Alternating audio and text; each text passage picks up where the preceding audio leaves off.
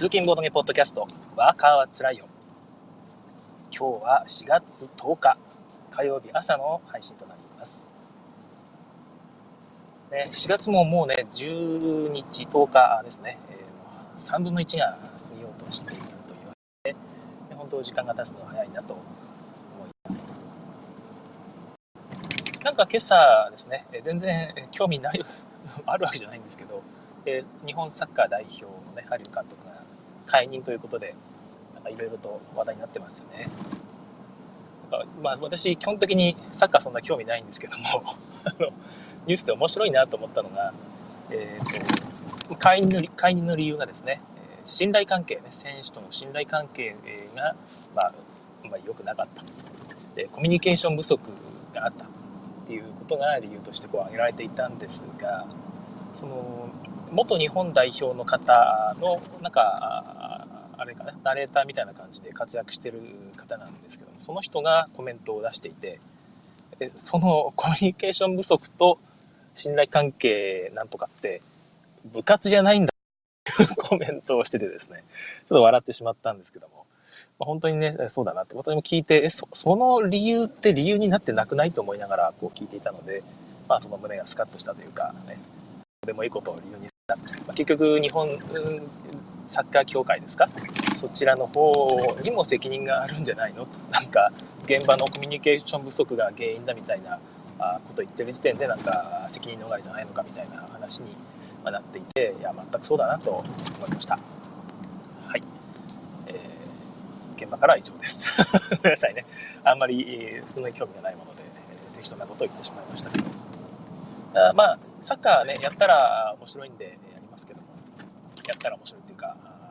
やったら面白いし見てたら面白いのでテレビついてたら見たりするんですけどね。サッカーもねボードゲームになるとまたね微妙なんですよね。一回何度かサッカーをモチーフにしたゲームってやったことがあるんですがいやあれやっぱああいうスポーツをボードゲームにするのっていうのはなかなか難しいんだろうな。やっぱりアクションの要素があるのでであとリアルタイムっていう駆け引きがどうしてもねスポーツは大事なので、まあ、ターン制であったりっていうゲームに落とし込もうとすると、まあ、テンポが失われる、まあ、ゲームのサッカーゲームねどこを一体ゲームに落とし込もうとするのかをよく見極めないとなんか無理なものを無理な形で表現してしまったゲームとしても無理でしたみたいなことになりかねないなとその時は思った記憶がありますね。はい、えー、サッカーの話題は以上です。はい、えー、なおさんからコメントいただいてます。おはようございますと。今朝の富良野は久しぶりに暖かくなってます。ちなみに富良野って、えー、富良野なんですかね富良野なんですかねどっちなんですかねまた、なおさんのポッドキャストを聞くとわかるのかなはい。えっ、ー、と、仲良くコミュニケーションを取るにはボードゲームですね。あ本当ですね。日本代表、ね、ハリル監督と選手たちもみんなでね、えー、なんかゲームやってほしいですよね。仲良くなる協力ゲームかなんかやるとね、えー、一体誰が裏切り者なのかがあぶり出されてくるんじゃないでしょうか。仲良く、仲良くしろって言ってんだろうって話ですね。はい。シュウさん、えー、おはようございます。時間ぴったりすぎて油断してました。ごめんなさい。ちょっと今日は44分ぐらいに間違えて起動してしまって、で待ってて、あ、5分になったわ、ピッてボタンを押したもので、早めになってしまいました。春なのに晴れが続いて過ごしやすい、えー、今年の東京ですと。はい、本当ですね。春ってね、なんか、ジメジメして、ちょっと梅雨が早まってんですかね、こう最近って。えー、なんかね、冷たい雨が降るっていう雰囲気があったんですが、今日は福井も全国的に晴れらしいですよね。はい。えー、というわけで、今朝のボードゲームニュースホットライン、ヘッドライン、どっちだ？ヘッドラインかな？はい。ですが、ツイッターで見かけた話題として、ハンザ・テウトニカのシュテリングが出した新最近の新作「ボタン戦争」っていうボードゲームをあのパンダマンさんがねあのベタ褒めしてました。ベタ褒めというか褒めてましたね。非常にいいキレキレがあると。すぐ終わるのにあっという間に終わってしまうけどそのキレがあって面白いマストバイみたいな、えー、マストバイと言ってないのかな、まあ、買うといいよみたいな話を書かれててがぜ興味が出てきましたよね。私ハンザ・テウトニカ大好きなので。はいえー、ただ、なんかその リプライを追っていくと、あのそのメーカーですよね、カリマラとか出してるメーカーだったんですかね、そのメーカーの中では何番目ぐらいって言ったら、えー、カリマラよりは下、え下から数えた方が早いって書いてあって どどっちなんだろうって 思ってるんですけどまあ何しろあの興味がちょっとあるんでやってみたい気がします。えー、かまりさんからのコメントおはようございますと。沖縄、沖縄、沖縄そうですよね。かまりさん沖縄だよ。沖縄と北海道と東京から聞いていただいてるんで すごいな。すごいな、なんか。はい、沖縄は今日から暑くなりそうです。えー、昨日までは涼しかったんですけども、あこれぐらいの時期にこう暑くなるっていう切り替えが発生してくるんですね。えー、なおさん、イントネーションの答えは、えっ、ー、と、後のポッドキャストで、はい、ということで、えー、なおさんのね、ヒュッケなあヒュッケヒュッケな日々でしたっけね方をぜひ聞いてみてください。はい、え今日ですけどもちょっとあんまり長くなりそうなので早めに本題に入りたいと思います。今日のテーマは電車クジラです。先日4つほど遊ばせていただいたんですけども、電車クジラ、あと猫のマーチ、尾ネズミ山と、あれ、もう一個なんだっけ、えー、っと、あら？なんだっけな、あと面白かったんでね、全部覚えていたはずなんですが、あらー、しまった。ちょっと頭に出てこない。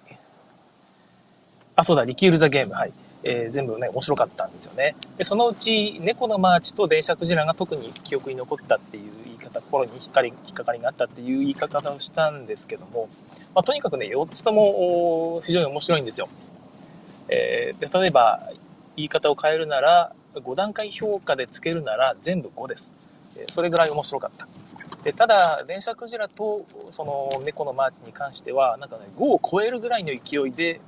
おこれすげえなって思う部分があったっていうことなんですよね。本当に完成度っていう意味では全部5点満点。素晴らしいゲームでございました。でその中の一つ、電車クジラについて今日は取り上げます。え多分、この4つの中で私一番気に入ってるような気がしますね。このマーチもすごく良かったんですけど、持ってないんですよね。だから、ちょっと何回かやらないとまだ見えてこないかな。電車クジラはもう3回ぐらいやったので、えー、まあ面白いなということが改めて確認できているということです。はいえー、電車クジラは6歳以上ということに、7歳以上だったかな、まあ、6歳、7歳ぐらいからできる麻雀を元にした麻雀のメカニクスをより簡単に遊べるようにしたゲームという触れ込みです。でイラストがね、えー、名前からもわかるんですが、全部ひらがな、カタカナなんですよね。電車がカタひらがなで、クジラがカタカナ。電車クジラと、えー、パッケージが絵本のような、非常に優しい感じのイラストが添えてあってですね、えー、全体的にそのやっぱりふんわりした非常に優しい感じの世界観になっています。で、電車とクジラとお魚カナダは動物か電車とクジラと動物を手札の中でこう揃えていくというセットコレクションですね。ラミー系のセットコレクションなんですが、えー、ラミー系といってもですねいわゆる連番っていう考え方がほとんどないんですよ。麻雀にも、まあね、123345みたいな連番を作るってことがありますが、えー、このゲームはあくまでもイラストをくっつけるという形になっています、はい、だから例えばですね。サイっていうのがいるんですが、サイとかワニとかですね。サイとワニともう一人ヤギかな。はい。この3匹がね、それぞれ赤、青、黄色に対応している動物さんで、2枚でセットが作れます。たった2枚なんですよ。で、頭とお尻をくっつけるとできるということで、え色が違ったらもう動物も違うのでね、サイサイはもう必ず青ということで、まあ、色はもう関係ないぐらいの勢いなんですけども、非常にね2枚で作るということでもう連番というよりはそのシリーズを2枚集めるというだけのものです。でまたクジラはですね3枚で作れる。で頭とね胴体と尻尾。この3枚を作るということで、まあ、連番的といえば連番的なんですけどもそれよりもねどっちかというとまあセットを作るという考え方の方が近いかな。はい。でこちらは3色あるんで、頭とかね、尻尾が別の色だっていう状態にもなったりするんですが、もちろんそれはセットを作れません。で、その分作りにくくなっているんですけども、えー、クジラに関しては、レインボーという色があって、このレインボーは何色にでも使えるので、セットが作りやすくなってるんですよね。でこの辺の差し加減がすでに、なんかね、本当に黒とっぽいというか、ちゃんと対策が打たれている。単純に作りにくいから敬遠しようじゃなくて、クジラは3枚で作ると。ただし作りやすさは他のやつと同じぐらいだよと。いい感じで作れるんだよっていう感じのデザインになってるんですよね。決して3枚だから作りにくいっていうことにはまなってないという感じなんですよ。で、最大の特徴を、このゲームは最大の特徴として特徴づけているのが、電車の存在で、電車はですね、基本的に先頭車両っていうのがあると。ただ残りの後続車両っていうのは全部同じカードなので、えー、どんだけでもつなげていけるんですね。先頭、まあ、ぶっちゃけ、えー、あ、またそうか、最低でも3枚では一応なってます。えー、先頭と後続後続というカード構成でとりあえずセットにできる。ただ4枚でも5枚でもですね、6枚でもセットにできてしまうという、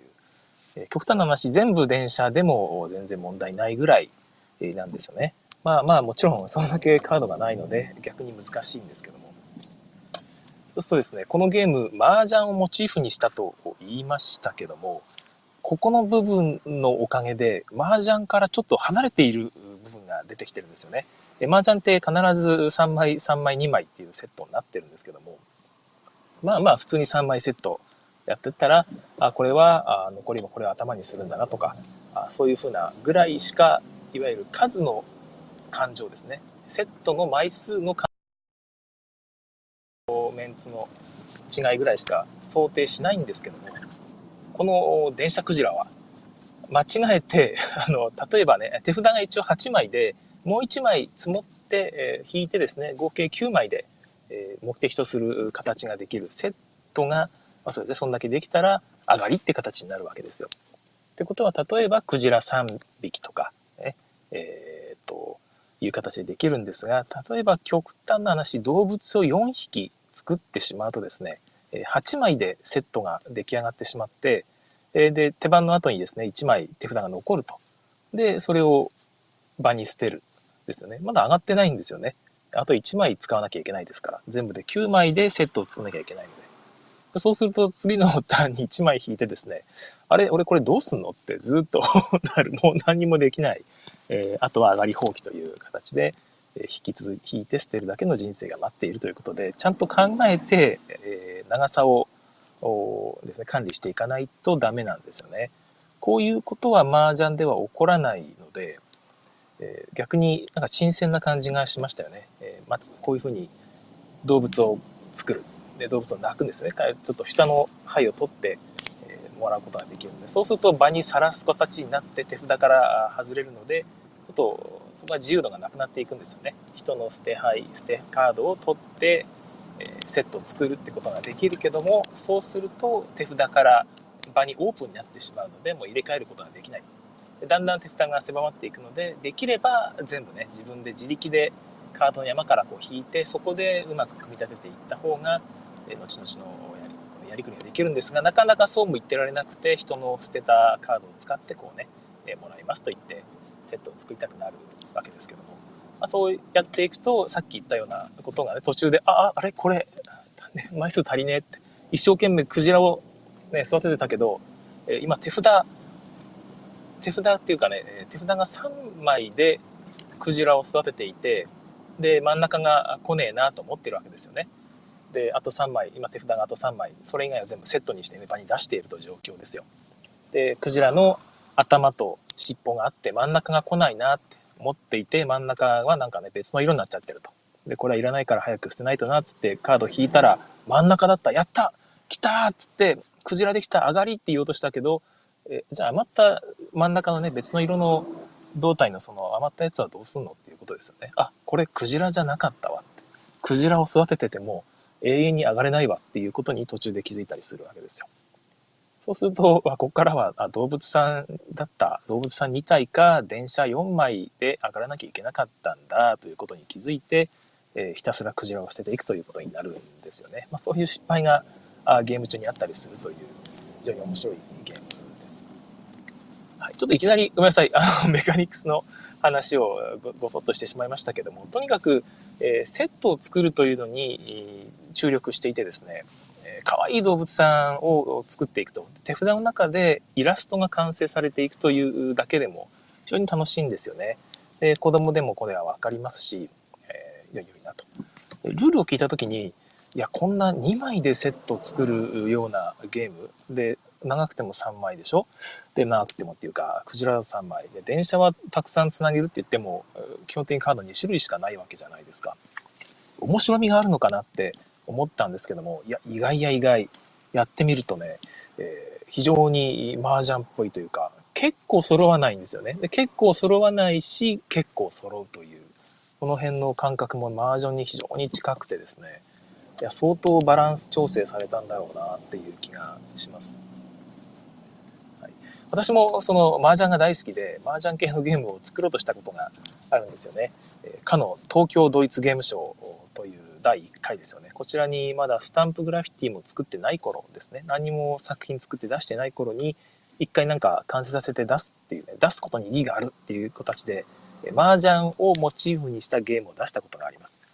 で、出したんですけど、まあ、一次予選は通過して、やったやったって喜んでたらですね、えー、2時からは、なんと、えー、公開審査というのが待ってたらしくてですね、これ多分応募要項に書いてなかったと思うんですけど、私は何ていうか終作のつもりで出したので、えー、まさかそれがね、えー、公開動画で、えー、そういうふうにさらされるとは 夢にも思わず、ちょっとショックを受けたんですけども、その、レビューの内容がね、かなりこき下ろされてて、うーってね、辛くなった記憶があります。その時の意見は確か、なんかね、やってる澤田さんがね、言うんですよね。これ、まだやる？って。つら、あれは聞いた瞬間ね、心がぐさっときましたけども。で、その後、これ、これだったら麻雀やった方がいいよねっていう感じで、えー、僕はもう心の中でその通りでございますってね、えー、答えながら聞いてましたけども。結局その麻雀をやった方がいいと言われてしまったらやっぱりダメだっていうのはその時に痛感しましたよね。はい。で、図らずもその時に東京ドイツゲーム賞を取ったのはこの電車クジラの作者である山田さんですね。山田さんが出した枯山水なわけですよね。で、その枯山水を出した山田さんですけども、まあ、あいう重げだけじゃなくてこういう軽ゲーも結構作ってらっしゃってて、まあ、今回の電車クジラもその一つだと思うんですが、まあ、とにかく、完成度が高いということです。私が麻雀系のね、えー、麻雀をシンプル化したようなゲームを作りたいと思ってた欲求は、もうこの電車クジラで満たされましたので、えー、もう無理に作んなくていいかなと思いました。はい。えー、このゲームですね、麻雀をモチーフにしたと言いながら、さっき言ったように少し麻雀から離れていっている部分っていうのがあると。まあ、一つはさっき言ったその手札のセットの枚数をこう変えられるという電車という存在ですよね。えー、電車という存在があっていろいろ枚数を調整できるっていうのが一つあるんですよね。えー、まあ、それもあって楽しさが一つ追加されているというのもあります。でまた手番がですねあのポンとかチンが、まできるわけですよ。ポンチっていうか、まあ、両方一緒ですけど人の手配を手手札をもらってえそれを使ってセットを作るってことが、まできるわけなんですけどもその時に麻雀とかだと誰かが捨てた瞬間にねポンとかチーとかっていうと手番がその人に飛ぶんですよね。誰かに取られてその間にいた人は飛ばされてしまうっていうようなルールになっているんですがこのゲームはそれがありません。手番を公平にすると。ただでさえね、えー、枚数も少なくて麻雀よりは引けるカードの枚数が少ないのでまあ、それをやってしまったらね、だいぶ不利になってしまうという判断なんだろうと思うんですよね。で、これ私目から鱗で、ポンチしても手番が飛ばない仕組みって、えー、なんで思いつかなかったんだろうって思ったんですけど、まあ、普通のドイツゲームと同じように手番が来るまでは、えー、自分の行動はできないっていうふうになっています。だから人の手札から拾うっていうのはあくまでも自分の番が来た時に、えー、他3人の捨て札の一番上にあるやつですよね。そちらを1枚もらうことができるというだけになっているということです。考えてみればね、それで問題ないんですよね。なんであんなポンとかチみたいな仕組みを麻雀は採用してるんだろう。まあまあ、あれはあれでいろんな戦略が生まれて面白いんですけども。いう、あれがえっ、ー、と、レシピはね、それがあるんですよね。レシピは、レシピっていうゲームもあって、レシピもその仕組みを、麻雀的な仕組みを取り入れてるんですが、あれもね、ポンとかチーが、えあるんですが、それでやっぱり手番が飛ぶんですよ。で、手番が飛ぶので、ちょっと公平性が失われたり、今誰の番だっけっていうそのちょっとした混乱が生まれたりしているので本当この仕組み普通にね、えー、麻雀系のゲーム作る人でも採用してもいいなと目から鱗が出ましたね、はい、電車クジラ本当にいい感じの麻雀ゲームで。でこの電車クジラとですねもう一個麻雀系のゲームで今注目のスズメジャンを遊びました。ただスズメジャンはまだ発売されてなくてルールも公開されてないんですよ。でただ私非常に興味があって、えー、どんなゲームなんだろうっていうのが一回やってみたいなと思っていたのでネットの皆さんのねこの間のゲームマ大阪の私有を多分されたんですよね。私有コーナーがあったんですよね。そちらの写真があったので写真からどういうゲームかを推測してあとサマリーがあるんですがそれがね、えテーブルに置かれている写真とかがあったので拡大してああなるほどこんな役があるんだみたいな感じでこうやって、えー、一回再現してみようかなということでやってみたんですよね。でただこれから話す話は本当にこっちの勝手な推測でやってるので、えー、全然間違ってる可能性があってですね。スズメジャンっぽいものを遊んだという体でぜひ、えー、ご判断をお願いします、はい。まあ、だいぶ再現度は高いんじゃないかと思ってはいるんですけども。で普通の麻雀牌を使って赤牌っていうのがね1から9まで想図しかないんですがああるで1から9までが4セットあるうちの1つ1セット分だけ1から9が赤く塗られているというのがこのスズメジャンの特徴だと思います。あとはそのセットプラス初4枚チューン4枚。これがフルセットみたいですね。多分違うかな。それも違ったら、ね、本当にごめんなさいなんですけど。多分その状態で箱に入ってる写真があったのでそのまま私も普通の麻雀牌を持ってきて1から9まで1セット分だけちょっとシールを貼ってですね赤牌の代わりにしてプレイしてみたんですね、はい、で手札が5枚。で1枚積もって6枚になった状態で3枚のこのセットを2つ作ると。その状態でセットになっていたら上がり。ただし、えー、その手役の点数が5点以上じゃないと上がることができないというルールなんですね、はい、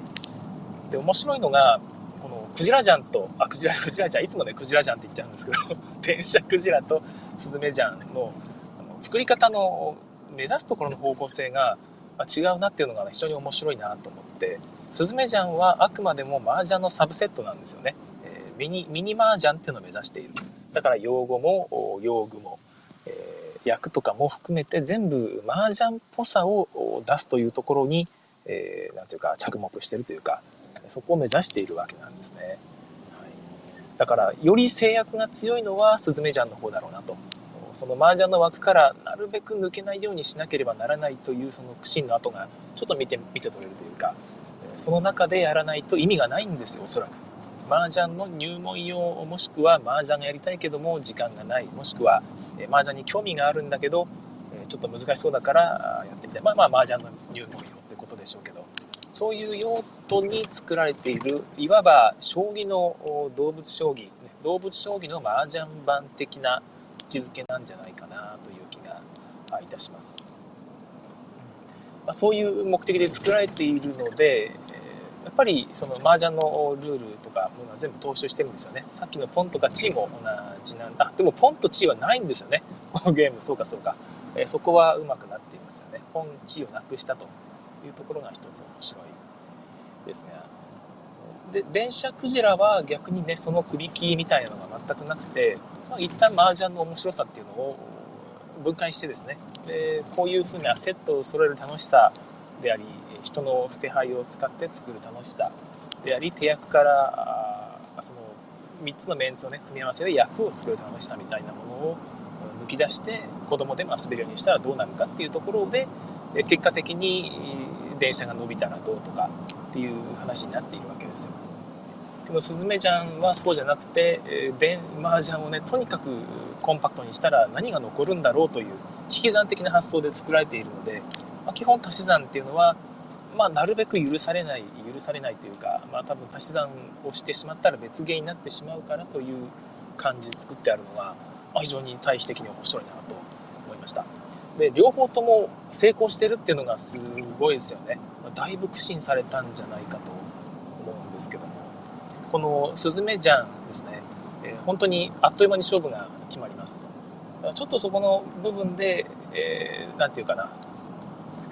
手札8枚手札8枚9枚で作る電車クジラよりは混ぜるのがめんどくさいですね。あの勝負が早くついちゃうので。また混ぜてっていうでそこの部分であの灰が使われているんだと思いますけどもやっぱりあんだけの灰を混ぜて全部裏返してもう一回こうねこうぐちゃぐちゃぐちゃってやるっていうのはちょっとめんどくさいなという気はいたしましたただやっぱり麻雀をやってる感覚はねすごくあって、えー、麻雀好きな人はあ一回ねやってみるといい気がします。はいえー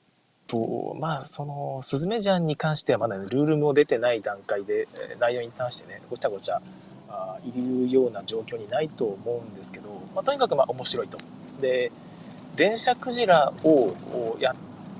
たそのメンツがですね3人は私を含めてですね3人は麻雀大好きです。もう麻雀やりまくってる人な人だしもうそのうちの1人は雀荘に出入りするぐらいの麻雀教なのでその中でしかも勝って帰ってくるっていうぐらいの強い人なので、まあ、本当に麻雀好きですよね。でもう1人は川口さんですね。カタログの川口さん。あの方は麻雀まああの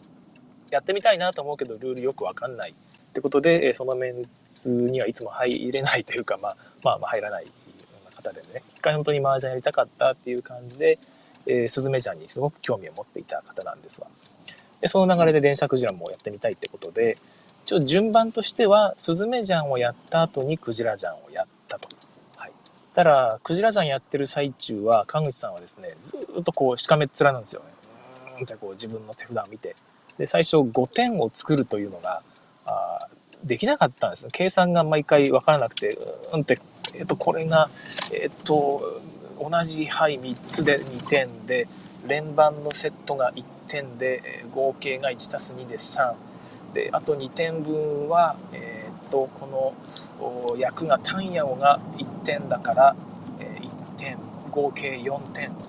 で、ドラが1つだから点。赤い牌が1個だから1点。合計で、えっと、5点、6点、6点あるっていうね、そこまでたどり着くのにすんごい時間かかってて、えー、まあ、5点動向っていうのを考えるのがちょっと苦痛だったみたいなんですよね。で、まあ、途中で私それ気づいて、川口さん、よかったら、川口さんだけは5点の縛りなくていいですよって言ったらですね、あ、それありがたいっつってね、え、そこからのびのびとプレイされていたんですが結局、まあ、なんだかんだで5点以下で上がったっていう状況ってあ5点以下っていうか4点5点未満か、え1回しかなくてですね、まあ、適当に作ればなんとなく、形が整ったらそれで、ま5点ぐらいいってるんですよねあのゲームって。だから初心者の方は5点縛りなくしてあげてもいいかもしれませんね。でそんな感じで川口さんちょっとその面白かったっぽいけどなんかやりづらそうな感じしてたんですかねその後にクジラちゃんをやったらこれは面白くてですね一点表情が晴れ晴れとしてですねでクジラちゃんをこう生き生きとしてやってるんで「川口さんちょっと楽しそうじゃないですか」っつったらもうこれはあの何やっていいか分かるし、え、自分がどういうふうにしたいかもはっきりするのでちょっと面白いですっつってこうやってやったやったんですよね。で全部終わってその日の夜またチャットとかで、まあ、次の日の夜朝とか夜とか日曜日なので昨日のゲーム面白かったねみたいな会があるんですがね。なんとなんとですねまあ他の3人はあの何て言うかな。どっちかというとスズメジャンの方がまだ麻雀っぽいから好きかなと。で電車クジラは、まあ、あれはあれでやってない人とやるのにいいよね。っていう話をしていた感じなんですよ、まあ、麻雀好きだからなのかどうなのか分かんないんですが私は実は電車クジラの方が好きだったりするんですがまあでもスズメジャンも好きですよね、まあ、どっちも好きだなっていう感じだったんですが肝心の川口さんですね。僕電車クジラがもうベストっていう意味ぐらいの、まあ、受け取り方なのかなと思ったらですね、えー、自分はあのスズメジャンをもっとやってみたいって言うんですよ。ええと思って。あそうそうだったの？本当に人ってね反応から分かんないもんだなって。で電車クジラはすごく面白くてあの麻雀やらないような人と一緒にやってみたいなと思いましたけど自分はもう一回、え、スズメジャンをやってなんかそのいやもう少しそのうまくできるようになりたいっていうことをおっしゃっていてですね。うんなるほどなっていうふうに、えー、思った次第です、えー、そんな感じでどっちともね非常に面白いゲームなのでぜひマージャン好きな人は買ってみてください、電車クジラに関してはですね私あのサマリーを作りました。あれさすがにねサマリーがないと毎回ルール化してって言って確認してってことをね最初はやっぱり分かんないのでやっぱ役一覧がないと辛いと思うんですよね。であれを緩和するためにあのサマリーっていうのを作りましたので私のサイトで今公開中です。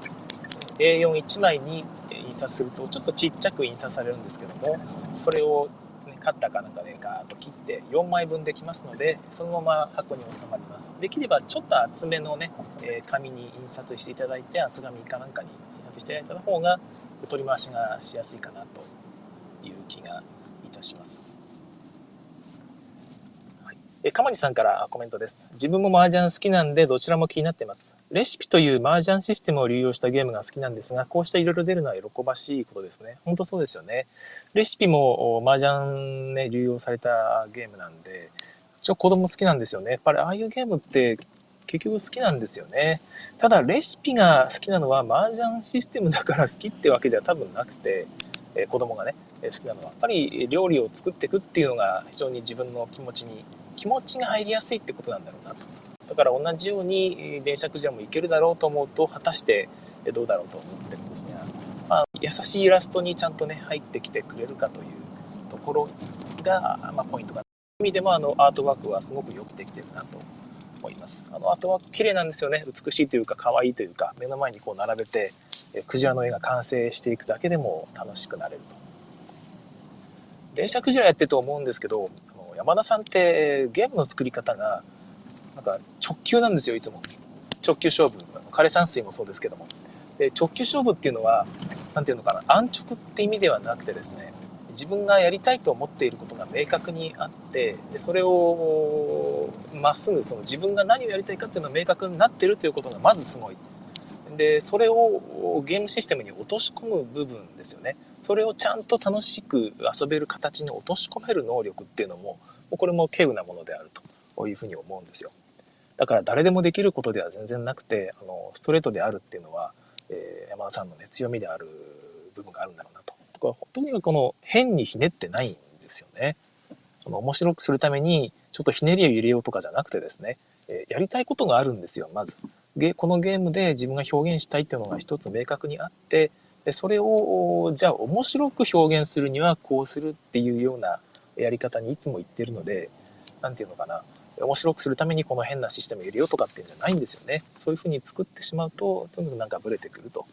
いうことを多分分かってらっしゃるんだろうなという気がします。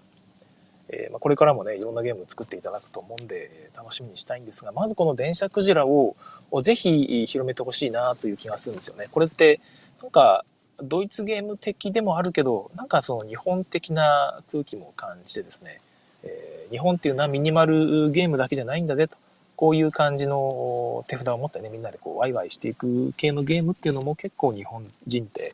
好きだし作るの得意なんだよっていうことをこう海外に発信していくためにも、ぜひ、えー、フォービジャパンさんとかがね、えー、日本語化して、世界に、ね、発信してほしいなと思います。すごろく屋さんとかもね、本当はこれ売りたいんじゃないかなと思うんですけど、えー、たまたま時期がスズメジャンと被ってしまってね、えー、同じようなゲームを 麻雀、えー、初心者におすすめって出さなきゃいけないかって考えると、ちょっと、ちょっと FF ってなってしまうんですけど、どういうふうに売るのかなと、え楽しみにしています。はい。まあ、最後余計な言葉だったかな。すいません。はい。そんな感じで、電車クジラと、スズメジャンのご紹介でした。今日はここまでにしようかなと思います。はい。というわけで、えー、今日はね、もう火曜日なので、えー、気づけば火曜日。多分気づけば明日水曜日になっているんで、残りそうすると半分なんですよね。本当に1週間あっという間に終わりますので、今週もうまく乗り切ってまいりましょう。ね、仕事を頑張りましょう。ということで、仕事帰りに聞いてくださっている方は、お仕事お疲れ様でございました。それでは次回更新をお楽しみに。さようなら。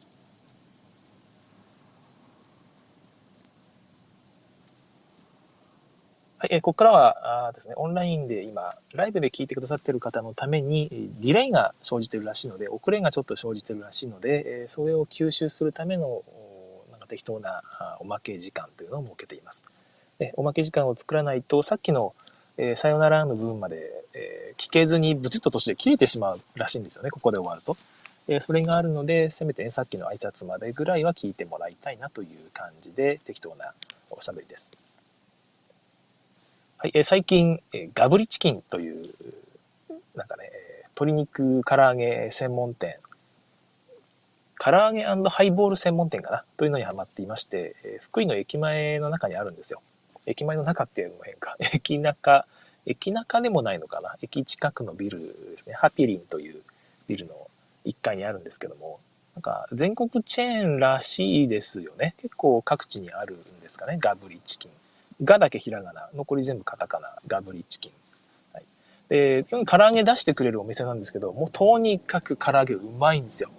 もう唐揚げめちゃうま。で、食べるとですね、こんな美味しい唐揚げあったのかっていうのは本当にガブりつく、ガブガブと食ってですね、腹いっぱいになって帰ってくるんですが、しばらくすると、この、あれ？ってなんかの記憶が薄れてくるんですよね。確かにガブリチキン美味しかったんだけど、唐揚げだよなっ。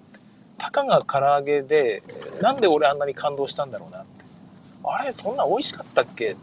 て思ってですね、これちょっともう一回食べて、その何がうまかったっていうのをもう一回再確認したいなっていう感じになぜかなるんですよね。ちょっと記憶がおかしいんですかね。なんか、そんな感じになって、で、まあ、ガブリチキンに行くじゃないですか。で、目の前にこう出てくるわけですよ。まあ、いい香りがするんですけども、まだ、まだ思い出せない。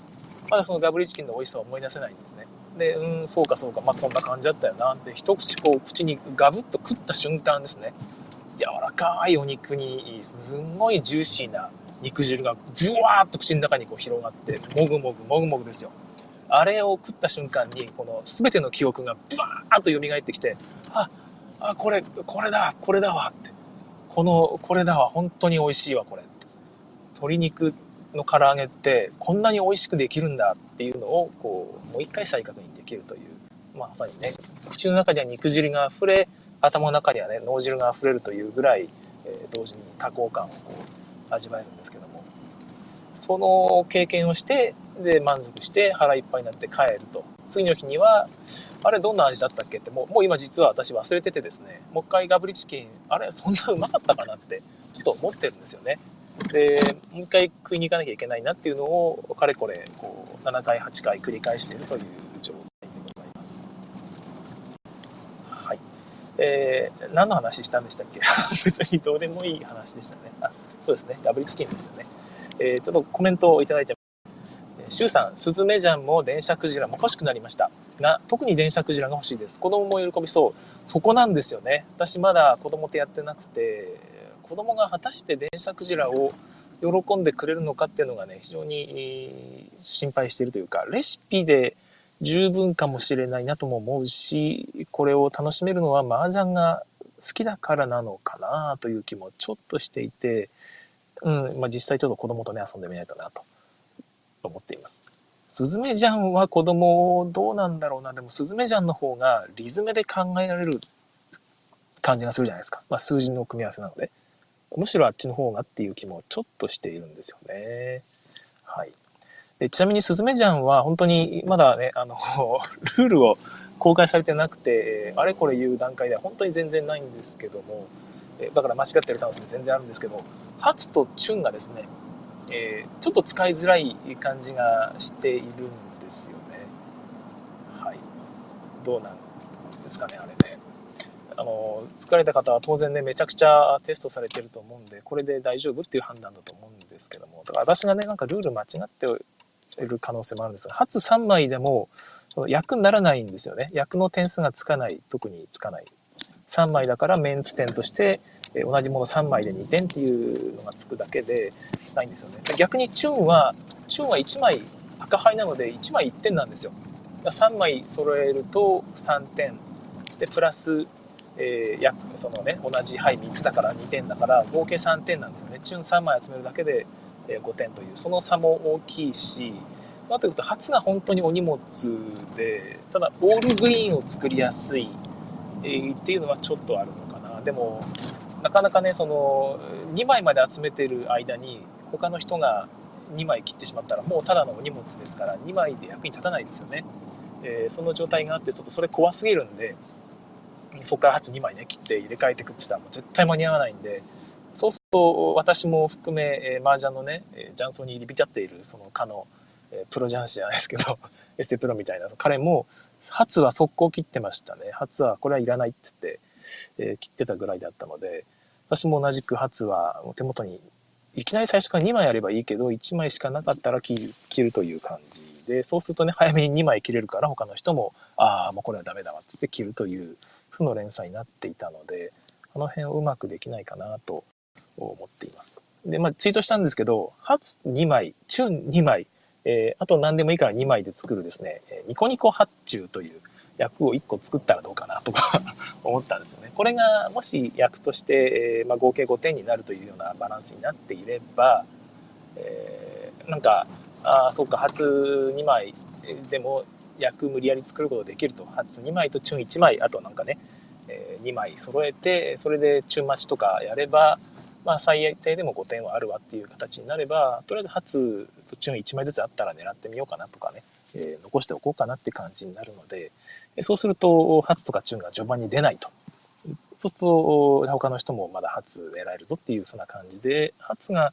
初とかチュンがね有効利用されていく可能性があるんじゃないかなという気がしているんですよね。まあ、そのニコニコ発注で作るチンヤオとかですね初チュンえー、っとですねヤオチューハイで作るチンヤオって役役満があるんですけどそれを役満としてしまうとまずい気もするのでそれはなしとかいろいろ付随ルールが出てくると面倒くさいっていう理由でこうねニコニコが外された可能性がすごく高いんですけどもこのチュンとハツとなんか2枚で作るニコニコ発注という特殊な役1個だけでも入れると少し楽しい気がしていてまたねいろいろとやってみたいなと思います。まあ、そういう感じでとにかく、え、やり込みたいなって思わせる魅力がねスズメジャンにはありますね。逆に電車クジラは本和歌といろんなその麻雀関係ない文脈で、え人と一緒に麻雀っぽい雰囲気を楽しめるって意味でいいかなと思いました。はい。あの、字を長くなってしまいましたね。えー、全然、あの、本編の続きみたいなおまけ時間でございましたけども、えー、こんな感じで今日は終わりたいと思います。それでは、さようなら。